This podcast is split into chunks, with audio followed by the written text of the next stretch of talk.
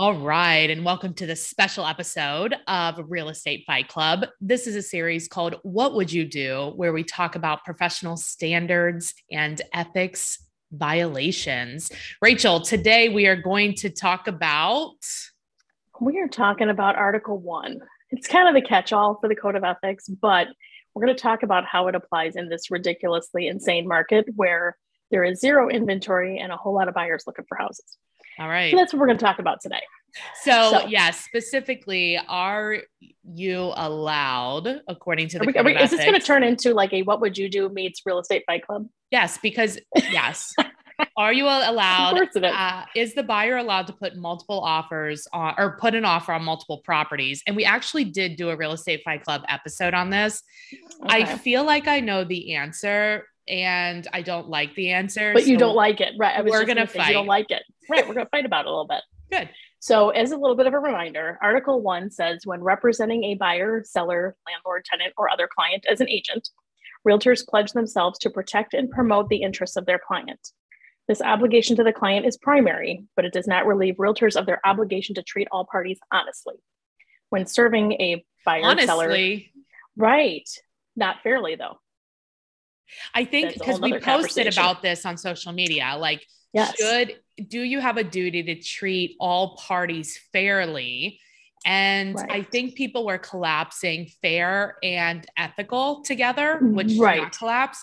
They were also right. collapsing fairness and honesty together. Right, right. And way back when the code of ethics had the word fairly and honestly in it, and they dropped fairly several years ago, many years ago um, because when you think about it how do you how do you make all parties happy especially in, in this scenario where we've got multiple we are, offers. it's not our job to well, make all parties it, it, happy. and it's not fair. I mean everybody wants this house. Not everybody can get it. It's not fair. Life isn't fair you know but but i thought you in said course not of honestly and that when you were reading no it's said not fairly not fairly, not fairly but honestly. Right. Okay. But absolutely honestly, yes.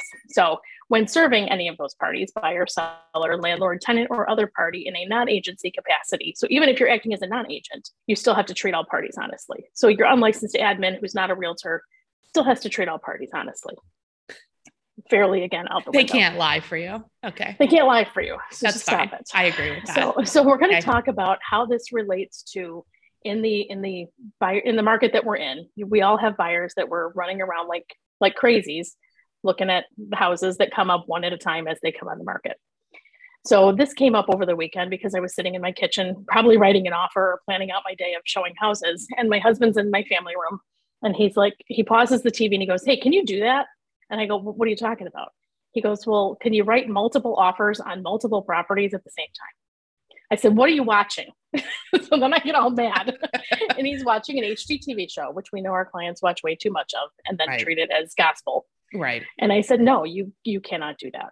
But that's bullshit, Rachel, because you but have not. It is because you have two okay so you have a client and there's 2 mm-hmm. houses that are you know the least worst of all the houses that are available the least worst and they both want the offers by tomorrow at noon and then they're reviewing them. So what do you, I mean, what the hell, man?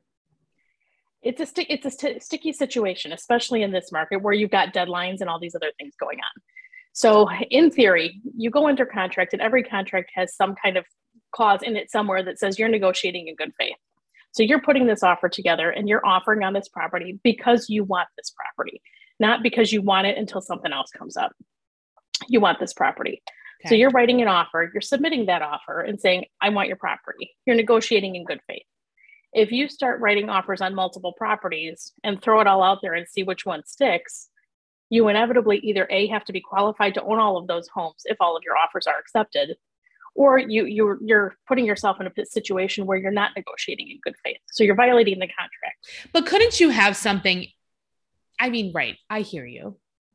Right. And I understand logically, but also in in this type of market, it also is illogical because it makes it very challenging. Yeah, because they're getting a bunch of offers that are, I mean, if you let's say you get 10 offers and they all are like good faith offers, but there's 10 of them. You you can only choose one. So like why can't the buyers put in an offer on more than one house and have maybe some type of language, right? But actually, no, here's what I think. no, we're here to change it already, right? no, I mean, I do I do agree with that, but I think that there's also I'm trying to think of like what if if they could do that, where would the problems lie, right? Like it would be right. the Wild West, but it already is. It, well, it already is, so that's not helpful. So then we'll take that out of the equation. But think about it this way: so if you're the listing agent, right, and you're, you're sitting here with nine offers on a property, everybody wants to know what can I do to get you to accept my my offer today, because it's a super adorable hot property. I'm in that right now.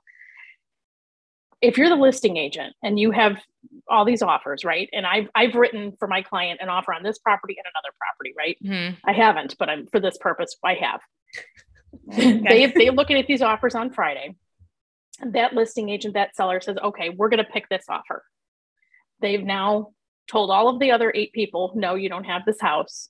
They've yeah, gone but what if they don't looked at something else? But what well, if they don't? On, but, but but wait for, for for for the purposes of this illustration, let's take this all the way through. Okay. So they've now lost eight buyers that have gone on to try to find something else. Right. They've accepted this offer. They call me back and say, Your client's offer has been accepted. Great. Well, my client just bought something else. So, all that work you just did, sifting through those nine offers and deciding whose offer you're going to take, right? Flush it down the toilet and start over because we've moved on. That's not fair. Well, it's not fair for the buyer who you take three days to. I don't even know why I'm defending the buyer. I'm usually the listing. It, it, no, and it and it does suck because this particular offer that I wrote on this house, we wrote on Tuesday, and we're not going to hear back until Friday. That's insane. I think that's, I think that's entirely too long. It's entirely too long. So what if in a world where no, I'm just kidding. but like, okay, so you get the t- 10 offers as a listing agent and the mm-hmm. sell you and the seller go through it and you say, Hey, look, we want to pick this offer. So you call them and say, Hey, look, we're picking your offer. Earnest money can be sent electronically, right? If you're not, if you're set up for that, right. Well, yeah, but I mean, hello, welcome to 2022. Get set up for right. it. Okay. Well, and even even the ones though now that are taking electronic earnest money don't refund it electronically. So now you're still waiting almost two weeks to get that earnest money back when your contract falls through. Okay. That's well, a whole other ball. That's another story. Right. Yeah. Okay. So, okay. They say, we'll accept your offer, but we need like, maybe there's a clause in there that's like, aren't like it's not, it doesn't go like pending or whatever. You've got like an hour to send the earnest money or whatever and then it's pending? Well, in, in, theory, I mean, earnest money is a term of the contract, but it does not mean that if you don't get the earnest money, that you're in breach of contract. It's a term of the contract. So there's a, a giant misunderstanding out there, at least with, with, with regard to our contracts here, that if somebody goes under contract and then doesn't turn their earnest money in on time, or they're 10 minutes late, or they get it the next morning, whatever it is, that that seller can go ahead and cancel that contract. This is that's like a whole true. nother episode, and that's total BS.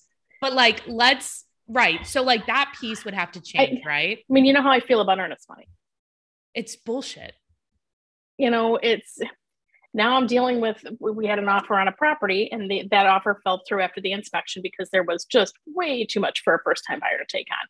Totally support the fact that she wanted to cancel that contract we're now have to wait 14 days for that earnest money to get refunded. Yeah. And in the meantime, we're trying to go under contract for another property. Like we're waiting for the return of her earnest money. And she's like, well, I have to pay my rent too. Right. It's a lot. You know, it's, it's yeah. right. It's kind of a lot. If you take it electronically, please just freaking turn it back electronically. You're not waiting for a check to clear. It's already, you already got the money. right. But back to the original question. right. Is it a violation of the code of ethics for the buyer to make offers on multiple properties? It is a violation of the code of ethics because when you look at it this way. But are you willing if, to take if, the chance? No. because I, I, a I would not want. I know you're not. Right. I would not want to be on the other side of that if I'm a if I'm a listing agent and I've just gone through all of this, sifting through everything, spending three hours with my client on a Saturday morning trying to sift through nine but you wouldn't tell, that all out. You wouldn't tell all, all the other buyers agents no until you got confirmation from the one that you chose that it's done. You should not do anything until all all signatures and everything is signed. I, I would agree with that. Yes, absolutely. So shame on you. Agree I agree with that. So so when you look at it as related to the code of ethics, you're you're promoting you're pledging yourself to pr- protect and promote the best interests of your client yeah, and in the best interest of a buyer client, if three, if they find two houses that they like and they're both the offers are due today at noon, it is the best interest to offer on both. Until you are, until they decide that you've negotiated in bad faith because you only wanted one house, you didn't want two houses. Right. And if you get two offers signed back to you at the same time, but that's now you bought be... two. Now you've bought two houses. so stop like, doing. Can you afford two houses? No, you cannot. But can't there be like, um, like what do you think about writing something in there that is like, hey, uh, time is of the essence on this contract. Yeah, and the one with nine offers in the super cute, adorable place. Yeah. Says, yeah, we don't care. We have eight other offers. I know so they don't go, care. Go fly a kite. Like we're not. I have begged this agent for the last two days. Mm-hmm. Tell me what it's going to take for your seller to sign this contract before Friday. Yeah. She goes, you are, you are, I have nine offers and every single one of you has asked the same question. Right. Exactly. so we're not alone. Yeah. At this point, at this point, my buyer's like, well, can I write a letter? I'm like, if you write it and give it to me, I said, if you write it and give it to me, it may not make it to the seller because the seller may not want the love letter scenario. Right. However, that's, you know where the seller, you know where the seller lives and she has a mailbox. Okay. Well, oh, Rachel's going to jail today. oh, I'm not. I'm not going anywhere.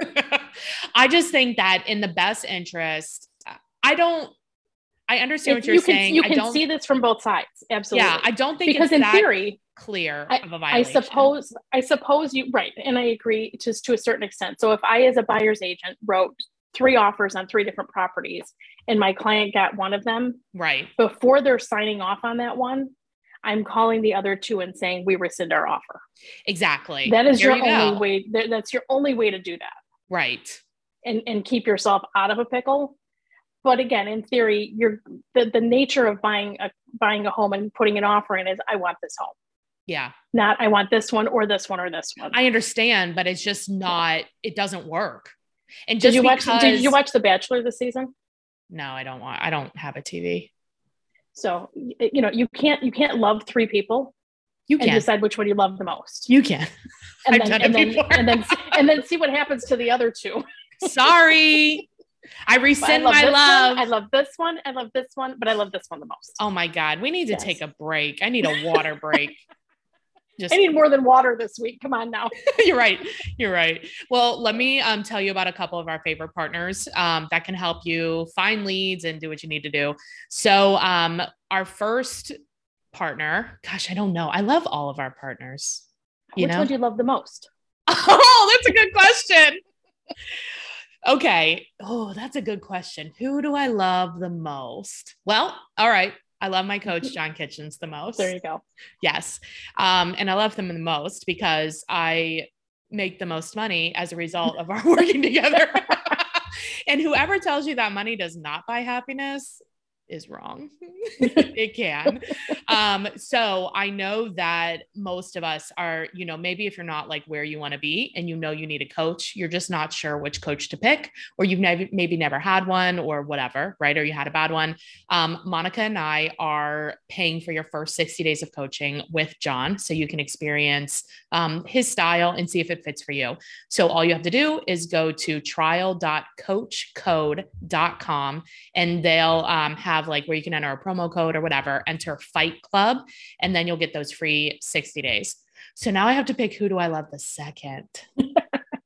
I don't know. It's hard, isn't it? It's hard. I think I'm going to pick my VA because she, I mean, she saves me so much time. So she yeah. does all the crap that I'm not good at and don't like to do. And so there I can go. stay on the phones generating leads. Um, and so if you go to, we use Cyberbacker. Um, if you go to cyberbacker.com and you sign up, they'll have a promo code too called Fight Club and you'll get a free gift. All right. Well, excellent. Look, I think that this is a sticky one. It really is. I think it should. I I think that just because a rule has been the rule for a long time does not make it right. And I think that, well, first of all, you know, I don't like rules anyway. You don't like rules. Let's be and honest. if I'm if I need to work in the best interest of my client and my client is the buyer, I think that I am violating it by not submitting multiple offers. Okay. That's a that's a fair point. That's a fair point. I think when you if you go that route, again, if as soon as one is as soon as an offer is accepted and you've got that in your hot hands, the first thing you need to do is rescind any other offer you've put out there. Correct. Like effective like five minutes ago. Right. Because that is the only that is the only way you're going to keep yourself out of a pickle. You know, I guess I look at it also from a standpoint of the reputation within the industry. So if I'm an agent that routinely goes and writes, you know, three offers for each buyer, that's going to get around and I wonder if that would have ultimately have an effect on whether or not you know an agent listing agent talking to their seller and counseling them through a multiple offer would come back and bite you in the you know what. Yeah. So you, right. really have to walk a very fine line with this one if you're going to you know and welcome to you're off this way. right mm-hmm. right. There are better there are good ways to handle things and there are not great ways to handle things. And this is one of those where you really have to make sure you're handling it really really carefully yeah that makes sense yeah. well rachel if people have a referral for you um, or they have questions for you referral you're in chicago what is the best way to get a hold of you Best way to reach me is by cell phone at 630-542-8688 or at rreal at dealwithreal.com. Awesome. Thanks, Rachel. Thanks, Jen.